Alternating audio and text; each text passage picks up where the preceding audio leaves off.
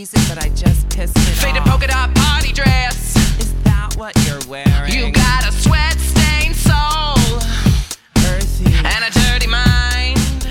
The storm that is Jinkx Monsoon blew into many of our lives as the winner of RuPaul's Drag Race Season 5. But for people paying attention in the Pacific Northwest, Jinkx has been eating up stages with their duo, the Vaudevillians, and other radical theatrical productions for years. Jinkx and their songwriting partner slash de facto therapist, Major Scales, are touring with a new cabaret act called The Ginger Snapped. And Jinkx is joining me on the line to tell us all about it. Jinkx Monsoon, thank you. Welcome to the Morning Amp. Thank you for having me. Now, uh, before the Ginger Snap, before the Vaudevillains, uh, the Vaudevillians, uh, before Drag Race, there was Jerick Hoffer, Theater Kid. Now, can you tell me about the journey to international drag superstardom, uh, starting with Young You? Well, um, after I watched season four of RuPaul's Drag Race, I decided that I was probably as ready as I was ever going to be to audition. I only ever auditioned once. Most girls audition like a handful of times before they make it on, and I was one of the lucky ones who got on the first year I auditioned. But I went into it really realistically, you know, like I, I thought I'd be happy if I made it halfway through. But when that happened and I made it to the top five eventually, that was when I really decided like I'm going to go for this and I'm going to try really, really hard to win this. So once I was at that point, you know, it wasn't so much about the money or the title. It was more about the sense of accomplishment it gave me of knowing that like if you really, really apply yourself and if you work really hard and if you're truly passionate about what you want to do as your art form, that you can accomplish really amazing things that you previously never thought possible. when I speak to to folks who are you know deeply entrenched in the drag arts, and they tell the story of never having thought that this would be a thing that they could make a living doing in their wildest Yeah. dreams. And and every year a new a new crop of, of Rue girls pops up that's able to tour the world and and really just take the ball and run with it. Is this something that you even in, in college or even you know ten years ago thought would be a career making thing for you? Um, I guess I never thought of it that way, but I always kind of hoped it could be that. Um, because before RuPaul's Drag Race, like before there was a TV show devoted to drag queens, Yeah. There have been, you know, I call them the old guard of drag, um, the queens who made a living being drag queens without a TV show devoted to drag. And I think that is a true testament to hard work and commitment because you've got people like Lady Bunny, Varla Jean Merman, Heklina, and Peaches Christ, and Coco Peru, and Jackie Beat, and Dina Martina. I could keep naming them, Yeah. but and of course, you know, like the big ones like RuPaul and um, Jay Medna. Like there were queens who found a way to make a living and to spend their entire life, you know, Yeah. devoted to drag, even before the TV show created this phenomenon that we're now all benefiting from. I guess I had always kind of saw myself doing this, but didn't know. I think I was able to skip ahead like 10 years because without Drag Race, I probably would still be chugging away at the local cabarets, you know, trying to get noticed by the right people. Baby, I've been stomping round in these heels for all the goddamn day. I got aches and annoyance from living to earn my pay.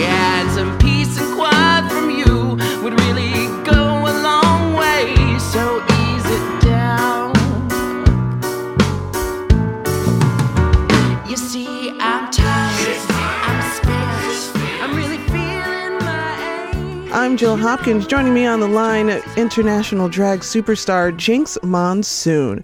Their new album, The Ginger Snapped, is out now. Now, I want to I want to talk to you about your stage work here, the Vaudevillians and uh, the Ginger Snapped, and your partner in music, Major Scales. I I, um, I really enjoyed the Vaudevillians and, and the the chemistry that the two of you have on stage is is uh, it just transfers itself to the audience. You have such a great time watching the show. Uh, how did you two meet? How did you start working together? Um, we met in college. We started at Cornish College at the same time, and he was kind of carving out his own um, musical composer track. I was on the traditional musical theater track, but I kind of customized my classes so that I was taking, rather than dance classes, um, clown classes, and um, physical movement classes because I knew that it would enhance my understanding of my my drag um, character work. Mm-hmm. But we we met, we got asked to do a cabaret show together, and um, he and I decided we wanted to do like rock classics, uh, rock classics from the '70s, but do like a ragtime vaudeville spin on it. And it just kind of started out as a joke between us, but soon, like the characters and the storyline developed for the vaudevillians. So way before Drag Race, and way before I had this like um, platform to introduce this show to a, a, a wide audience, Mhm. Major and I had been doing it at college for like um, you know fundraiser functions and stuff, or just like talent shows. Yeah. And then we were doing it in restaurants and cabarets and black box theaters and stuff. So this show has been in development for like I guess like eight eight years now. I really Yeah. love the the concept there that you are uh, unfrozen cabaret performers uh, who have uh, found out that uh, performers throughout the 20th century have been biting your songs and not giving you credit. Yeah. that is hilarious to me. Tell me about the Ginger Snapped. What is the concept that we're going to get to see on stage with this new show? Well, since the Vaudevillians, you know, we've we've written probably four or five other shows together, um, and everything has been, you know, a, little bit of an experiment because the Vaudevillians was such a self-contained thing. We didn't want to try to recreate that in any way. We wanted to focus more on being Jinkx and Major rather than creating another new set of characters. but we wanted to bring the kind of the theatricality and the commitment to character and the commitment to over-the-top performance that we do in the vaudevillians to our other cabaret shows where we're just playing ourselves. And after years and years of writing other shows that like were great but just didn't have that same magic that the vaudevillians had, um, we finally have written the Ginger Snap, which I've been told by multiple friends is the best show I've written since the vaudevillians. And Nice. that feels really good because we've been aiming at that bullseye for a while. But um, the Ginger Snap features all the um, new original music by Major Scales and myself that's on our new album of the same title. Um, but we wanted to do something different than just like presenting a concert of the music. We wanted to write a little bit of a story and have a through line and a little bit of shtick to it. So the premise is that Jinkx Monsoon and Major Scales are there to present their new music from their new album, but Jinkx is already kind of on the warpath from the moment she hits the stage, and um, very soon into the show, she has a little bit of a mental breakdown, and Major suggests that she would benefit from seeking professional help from a therapist, and you know, gung ho, as Jinkx Monsoon is, um, she decides that now's the best time to start seeking that professional help. So Major has to do double duty as um, the piano player and as Jinkx's new um, interim therapist. and so the whole show kind of plays out like a live psychotherapy session punctuated by music. So we come at it with a very dark, um, comedic take on the conversation of mental health.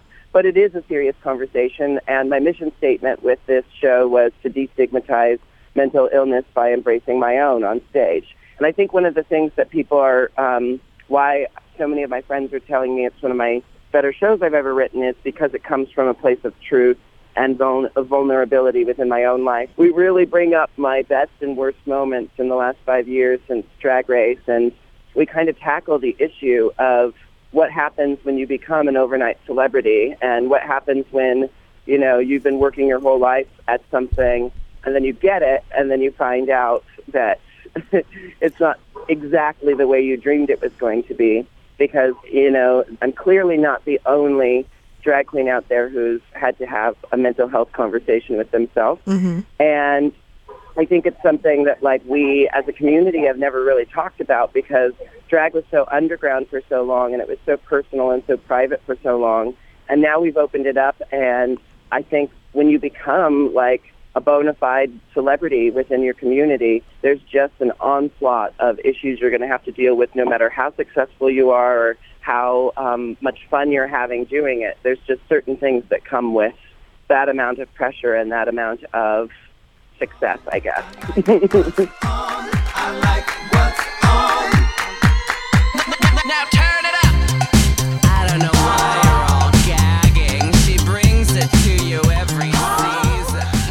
I'm Jill Hopkins. You're listening to Vocalo. Joining me on the line, RuPaul's Drag Race Season 5 winner, Jinkx Monsoon. The drag game is is ever changing, more so than I think so many other forms of art are. are. Uh, it's evolving so quickly. Uh, how is it different than even just five years ago, five seasons ago, when uh, you took home the crown? Um, I think something that um, Sharon Needles and myself and Bianca and Violet, um, I'm just using us four as an example because those are the girls I probably know the best. Mm-hmm. And we also represent a very diverse gamut of drag. Like Sharon came in and was the first one doing horror drag Mhm. on Drag Race. I was very much steeped in musical theater and um, camp and vaudeville. And Bianca is a stand-up comedian. And then you got Violet, who's a um, a model and a burlesque performer. I think what we're learning now is that drag can take any shape and any form. Um, there is no one like pre-prescribed way to do drag correctly. It's about taking what you're passionate about and putting it through a drag filter and and looking at it through a drag lens. We're showing the world that yes, we are drag queens, but we are also everything else we want to be too. Like just because you're a drag queen doesn't mean you can't be a legitimate music artist, you Mhm. know, a legitimate musician. You know, a lot of the music that's coming out, it's like, yeah, we're drag queens, but the music, if you just listen to it, it's just good music. It Yeah. doesn't have to be about drag and it doesn't have you don't have to listen to it like, oh, this is drag queen music because it's just music. And drag queen actors are just actors. We just choose to um, portray the opposite sex or not even all the time the Yeah. opposite sex, but like a, a, a hyper realized interpretation of gender. I think it's being embraced much more in mainstream entertainment and media because A, it's entertaining, but B, it's a fresh look on things, you know? Yeah. Like, I'm going to have a completely different way of accessing a character than anyone else would because of the experiences I've had. So I think if more mainstream media realizes that, like, first of all, drag's not going anywhere, and second of all, drag artists are capable of so much more than we were previously given credit for, then we can kind of like uh, take media and entertainment into a whole new realm given the chance. Audiences are so sophisticated now. The drag audience, especially, uh, I watch it. I'm a you know almost 40 year old black woman. I married a giant six foot five inch heterosexual Kansas man who watches this show with as much, if not more, devotion than I do. And uh, is this is this something that just makes you so happy to to see this thing that you love permeate to so many different kinds of people? What I see is that Drag Race is so entertaining and has caught the attention of, of such a diverse audience. Uh, people are able to like access it and enjoy it, whether or not they know a lot about drag or a lot about the queer community.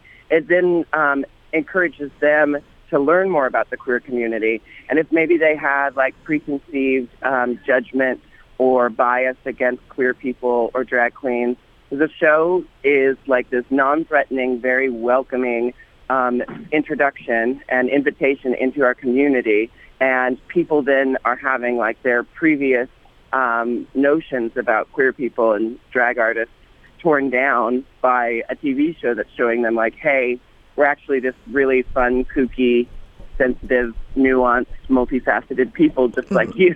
Yeah.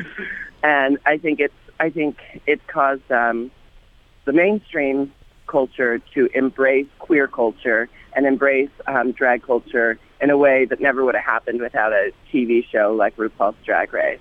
Now it's up to us, the drag queens, to educate our audience so that they're not um, taking what they want from our culture and then uh, turning their back on, you know, the queer rights movement Mhm. and the civil rights movements we're still fighting for.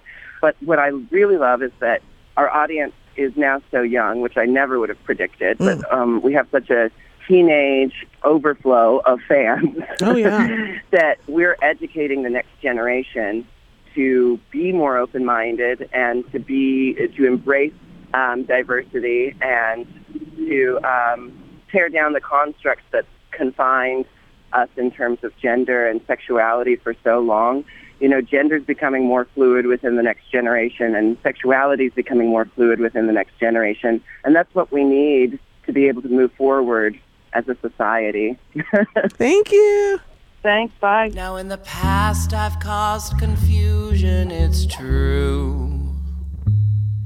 But what's the fun of living life pink or blue? I say, just tell them all to shut up and just be you.